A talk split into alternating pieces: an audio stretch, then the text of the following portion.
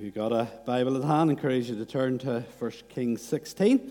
I'm beginning here at verse 29. Looking at this tonight under the title, One Man with One God.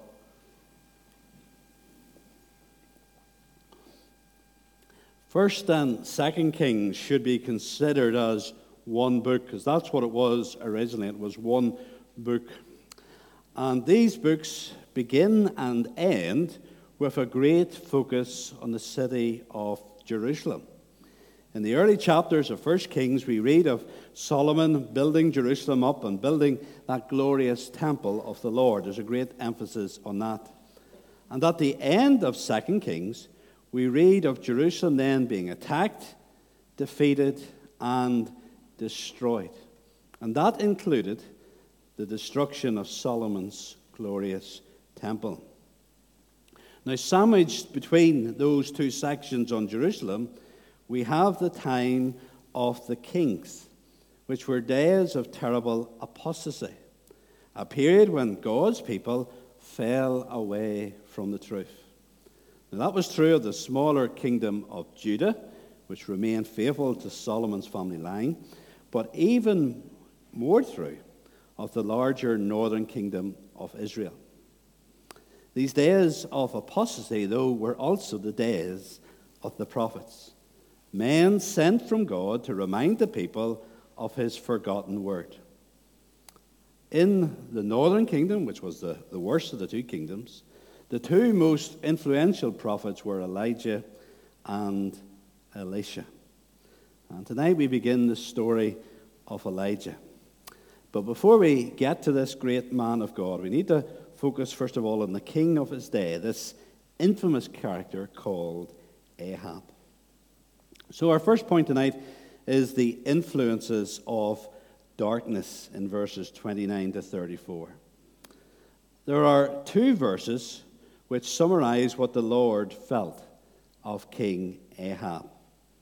This king would reign for 22 years, king of great influence, but what did the Lord think of him? First of all, look there at verse 30. And Ahab the son of Omri did evil in the sight of the Lord more than all who were before him. Not a great testimony. And then look halfway down, verse 33. It says, Ahab did more to provoke the Lord, the God of Israel, to anger than all the kings of Israel who were before him. Now, the southern kingdom of Judah, they had a mixture of good and bad kings as they went through, but this northern king, kingdom of Israel, all the kings were wicked, all the kings were evil. And Ahab here gets a distinction of being the worst of the whole lot. So let's consider four influences which were significant in creating such an evil man and such an evil kingdom of his day. The first we see is Omri, the powerful father, mentioned here in verse 29. It says there, in the 30th year of Asa, king of Judah, Ahab the son of Omri began to reign over Israel. And Ahab the son of Omri reigned over Israel in Samaria 22 years. So his father is mentioned twice there for emphasis. Now, Omri was not from a royal line, he was the commander in the army of the king of Israel called Elah. He rose to king when, first of all, Zimri, who was a commander over half the chariots, decided to depose Elah, and then Omri deposed Zimri after just seven days. Now, Omri established what is called the Omride dynasty. This is a dynasty which would last for 50 years. It would include the reign of Omri, his son Ahab, Ahab's two sons and daughter, Ahijah, Jehoram, and Athaliah, until the family would finally be wiped out by a man called Jehu as part of God's judgment. Now, the Omride dynasty, although it was quite short, it only lasted about 50 years, it was very significant in Israel's history. Archaeology has shown that this was a, a period of the building of great palaces for splendor and comfort, a period of building of great fortresses for security, and the building of great roads for commerce. Omri, he bought the land on a hill which he formed in the city of Samaria, and there he built an absolutely amazing palace, a vast palace, to be part of his capital city. It was a time when the armies of Israel knew a lot of success. They were able to indeed suppress many of the enemies around them, and they were a significant superpower in the world at that time. Omri was a very capable man. He came from a humble background, and he rose to be king. There was a lot about him which was good. He had, he had a very powerful influence. But we read in verse 25 what is God's summary of him. Omri did what was evil in the sight of the Lord, and did more evil than all who were before him. So, up until his time, he was the worst king of all in his wickedness, in his sin. And he would only be succeeded by his evil son. Now, this reminds us of the tremendous influence that fathers have upon their children for good or for evil. And so much that Ahab was, was because of his father. And here's a tremendous challenge for those of us who are fathers here. Edmund Burke says, All that is needed for evil to triumph is for good men to do nothing.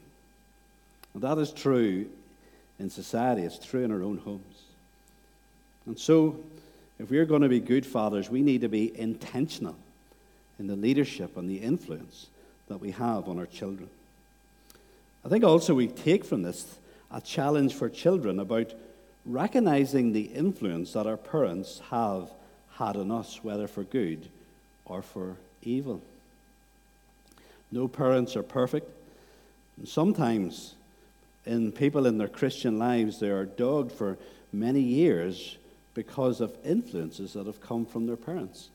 There's traits in their life which have come naturally into their life, which just really hinders them in the Christian life. It reminds us we need to put everything through the sieve of God's Word. We need to think of the influence of others. Thank God for the influences that are good, and be watchful for influences that indeed are harmful. So there we have Omri, the powerful father, the first influence here in Ahab. And then we have, secondly, Jeroboam, the important predecessor mentioned in verse 31. It says there, and as if it had been a light thing for him to walk in the sins of Jeroboam, son of Nebat.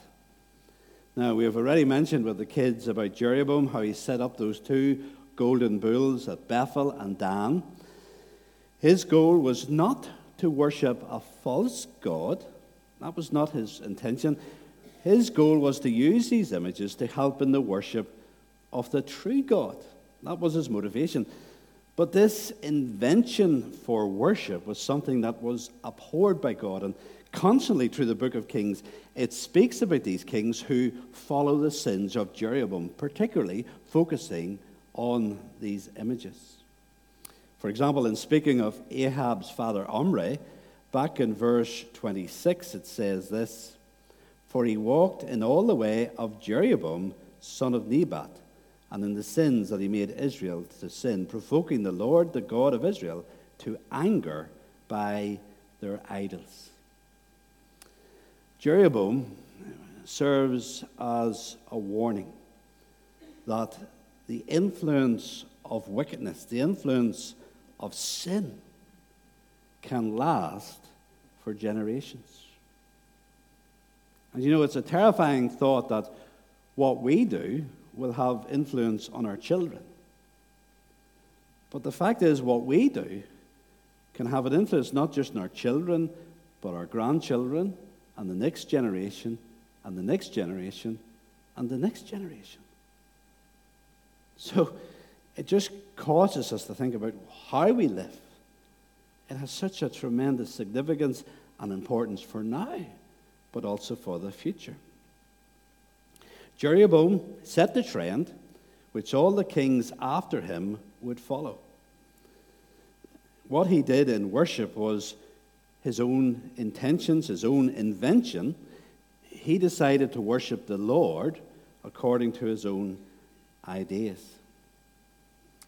God's word must always control worship. We cannot decide how to worship God. We cannot invent new ways of worshiping the Lord. I think one of the things as we think of these images, which these golden images, which were there as an aid to worship initially, it serves as a warning of how the, the physical and the visible can take over from the spiritual and the invisible.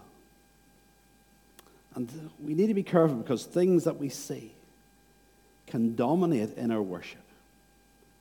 When in fact, what should dominate in our worship is the invisible, the God who is unseen. That is why, for example, after the, the Reformation, Protestant meeting houses, particularly of the Presbyterian tradition, were, were very, very simple. They wanted nothing to distract. And that doesn't mean we can't do things pretty, but we need to be careful that the visible, the physical, doesn't lead us away from the spiritual and the invisible. And we could apply this, and I could do a whole sermon on this, of how that is a danger in so many ways. That which is seen should not distract us from the one who is unseen. So we have Jeroboam, the important predecessor. And then, thirdly, we have Jezebel, the manipulating wife. Let's read about her, verse 31. It says, And as if it had been a light thing for him to walk in the sins of Jeroboam, the son of Nebat, he took for his wife Jezebel, the daughter of Ethbaal, king of the Sidonians, and went and served Baal and worshipped him. He erected an altar for Baal in the house of Baal, which he built at Samaria. And Ahab made an Asherah, it's another false goddess. Ahab did more to provoke the Lord, the God of Israel, to anger than all the kings of Israel who were before him. Ahab has gone further and further downhill in his sinful activity. He has moved from the the wrong worship of the true God and following the ways of Jeroboam to now the worship of these false gods in Baal and in Asherah. And it appears here he was very energetic. He built a temple to Baal, he set up an Asherah. So he was very involved in this. But remember this Ahab still wanted to retain the worship of the Lord, the God of Israel. We can see that in the names that he would give to his children. All the names of his children had the name Yahweh, the name of the God of Israel in it. So it wasn't as if he was deciding to turn his back on the true God, at least he thought he wasn't. Ahab was happy to allow the Lord to have a place in his life, but the Lord was not going to be the king, the sovereign over every area of Ahab's life. And those are terms which are never acceptable to the Lord. The Lord doesn't want a, a little place in our lives.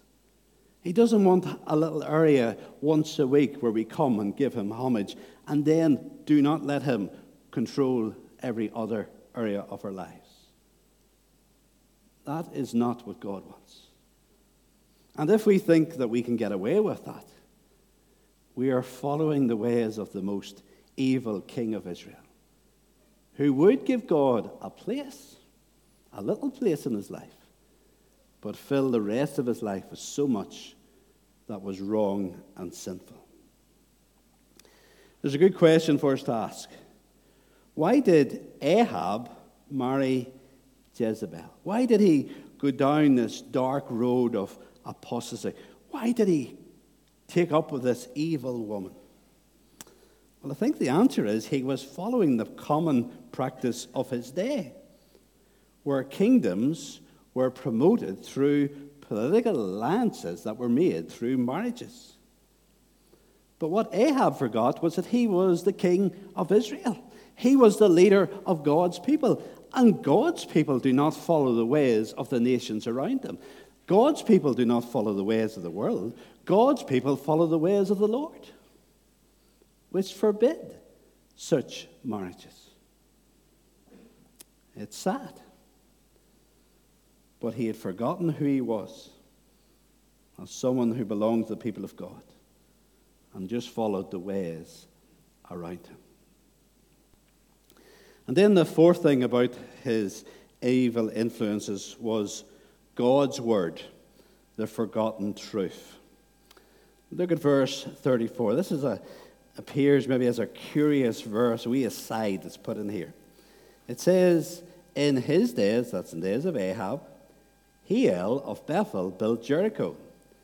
He laid its foundation at the cost of Abiram, his firstborn, and set up its gates at the cost of his youngest son, Segub, according to the word of the Lord, which he spoke by Joshua, the son of Nun. Now, this curious little verse, which we might initially think is a little aside that's not important, in reality, it gets the very heart of the whole problem of the nation of Israel at this time. Do you remember after the great victory over Jericho, the first city that was conquered as the children of Israel came into the promised land? These are the words that we read about in Joshua chapter 6. Joshua laid an oath on them at that time, saying, Cursed before the Lord be the man who rises up and rebuilds this city, Jericho. At the cost of his firstborn shall he lay its foundation, and at the cost of his youngest son shall he set up its gates. Now, there's a reason behind this. There's something very important here. Jericho, as I say, it was the first city that was taken in the promised land. And do you remember at that time, the people were not to take anything from the city. And we remember the sin of Achan and how that led to the defeat of God's people when he took something for himself. But this was to be a city totally devoted to the Lord. It was a city whose rubble was to be a testimony of two things a testimony of God's justice in punishing the wicked Canaanites who lived in that city, and it was a testimony of God's grace bringing his people into the promised land. And that is why this curse was put that this city should never be rebuilt. It was to lie in rubble as a testimony of God's justice and grace. But this man Hiel, and probably under the direction of Ahab, he decides to rebuild the city anyway. What was the result? As indeed Joshua had warned, his firstborn was killed at the beginning of the project, and his youngest was killed at the end of the project. God's curse was real. You see, this was the problem. Here were a people who didn't care about God's justice, who didn't care about God's grace, a people who totally rejected God's word. God's word was scorned, God's word was ignored. But God's word was fulfilled in the death of Hiel's two sons. But that was the nature of the kingdom of Israel a place which scorned the thought of God's justice, which scorned God's grace, because it scorned God's word. So, here are the four evil influences that led Israel into such days of darkness. Let's secondly, encourage you, there's only two points tonight, not three. Secondly, let's think about the messenger of light as we come here at chapter 17. Let's read that first verse. Now Elijah the Tishbite of Tishbe in Gilead said to Ahab, As the Lord the God of Israel lives, before whom I stand, there shall be neither dew nor rain these years, except by my word. In the darkness of the days of the sin of King Ahab, God's light comes through one man. And it's very interesting here. So little is actually said about Elijah, about his background, who his parents were. And I think it's actually A.W. Pink likens him to Melchizedek, who came out of nowhere. And Elijah came out of nowhere. In the end, Elijah never died, was taken that chariot of fire to heaven. And A.W. Pink says, in many ways, Elijah is to be like a type of Christ, picturing of the one who brings truth into the darkness and the, the sin and the evil that's in the world around us. And here we see hope in days of darkness and hope in days of apostasy. Now, let's think about four quick things about this servant. First of all, we have Elijah, a name of great challenge. Elijah's name means, My God is Yahweh. Yahweh, the great name by which God revealed himself to Moses. Sometimes said Jehovah, I am who I am. And with that name, My God is Yahweh, it couldn't be a more direct confrontation against the godlessness and the sin in which Ahab was leading the people in his days. Now, some of the commentators debate was this actually Elijah's original name? Maybe it was a name he just took upon himself for this important task to show he was confronting indeed this, these false gods. I prefer that what some commentators think that it was his name came from his parents who were a godly remnant in these days of darkness. Roger Ellsworth, who's written a very good book on Elijah, says this It is not necessary for us to name our sons Elijah, but it must be our desire to see each of our children look at the idols of this age in the face and say, My God is Jehovah. Isn't what we want for our children? Isn't what should be true of us? We look at the idols of today and we say, My God is Jehovah. My God is the Lord. My God is the one true God. That is who I follow. And we see something here very important. In the name of Elijah, God is not timid in challenging the sin and the wickedness of this world. And God expects his people not to be timid, but to be involved in challenging the sin and the wickedness of this world. So, Elijah, a name of great challenge. But secondly, fellowship, a place of great power. It says in this verse, Elijah said to Ahab, As the Lord, the God of Israel, lives, before whom I stand. Elijah's message to Ahab, it didn't come out of a vacuum, but came out of a period of time that he spent in the presence of God, in fellowship with the living God. Some of the commentators actually think he actually spent six months of the drought before he eventually goes to Ahab. And over those six months, he was spending that time getting strengthened by the Lord. To stand against a world of evil, to stand with God in public, we must be men and women who stand with God in the private place. Some commentators discuss how this intervention came after spending time focusing on such passages as Deuteronomy 11, verses 16 and 17, which warned that drought would come when people turned away from the living God. There's no doubt about it. Elijah was a man who entered the presence of Ahab from coming from the presence of the living God.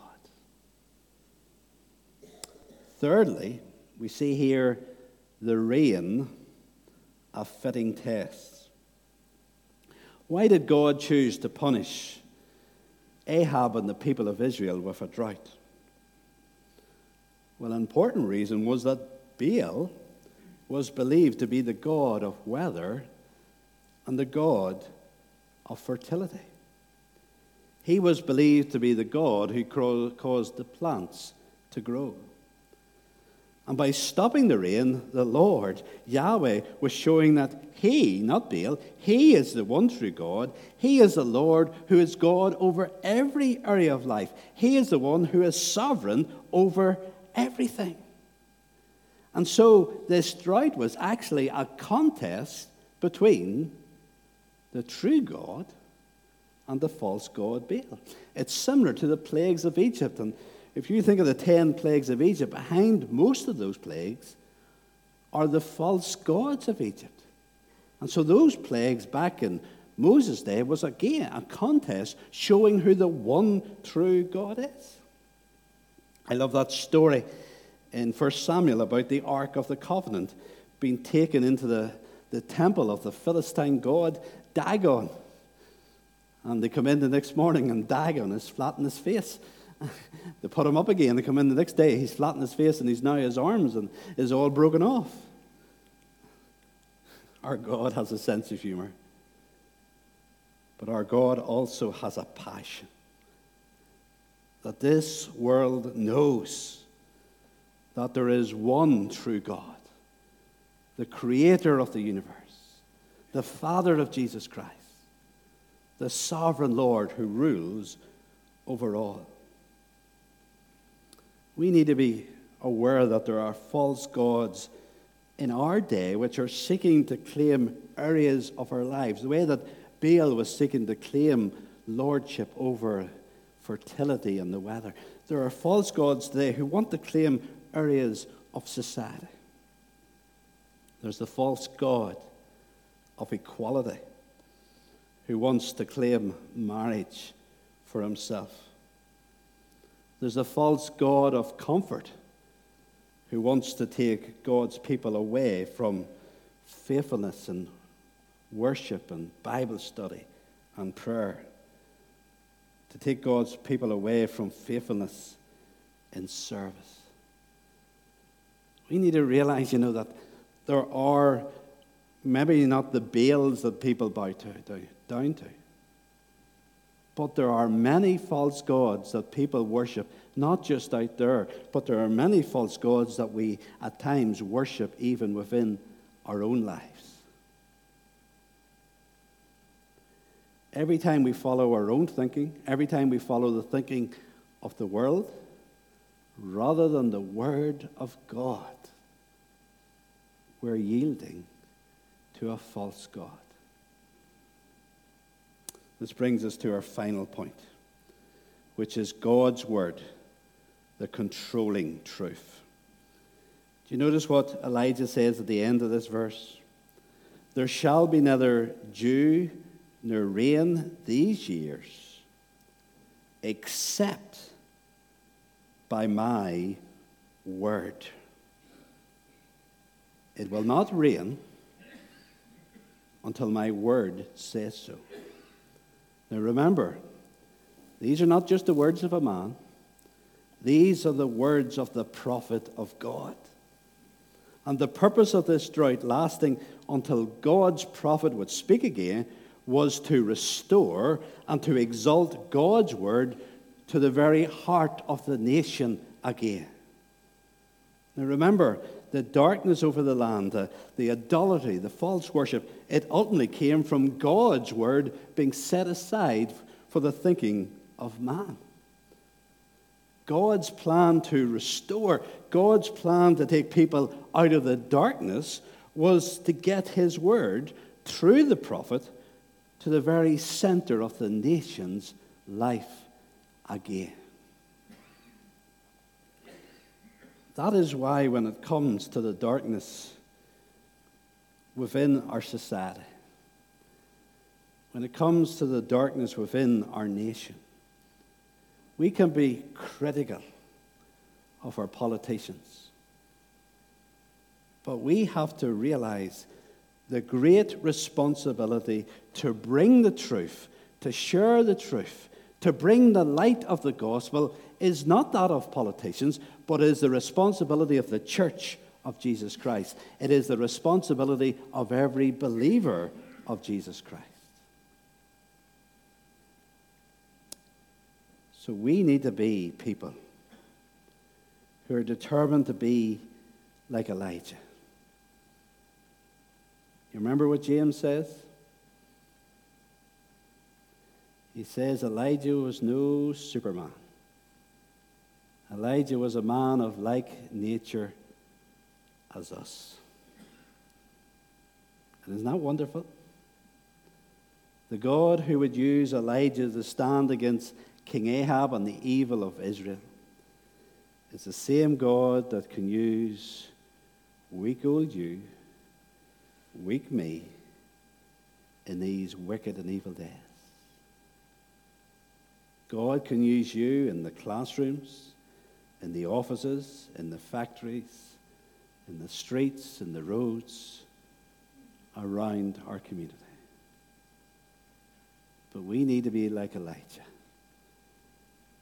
We need to be people whose greatest cry is that my God is Jehovah. My God is the Lord. We need to dwell within the presence of God. We need to let God's word dwell rich within us so that then naturally out of our lives will flow that truth to a dark and needy world around us. Let us pray.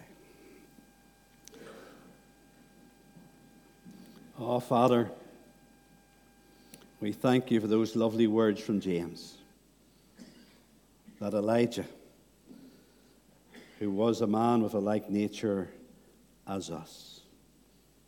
And as we will go on in the story of Elijah, we will see that he was far from perfect. He had his weaknesses, he had his frailties, he had his discouragements.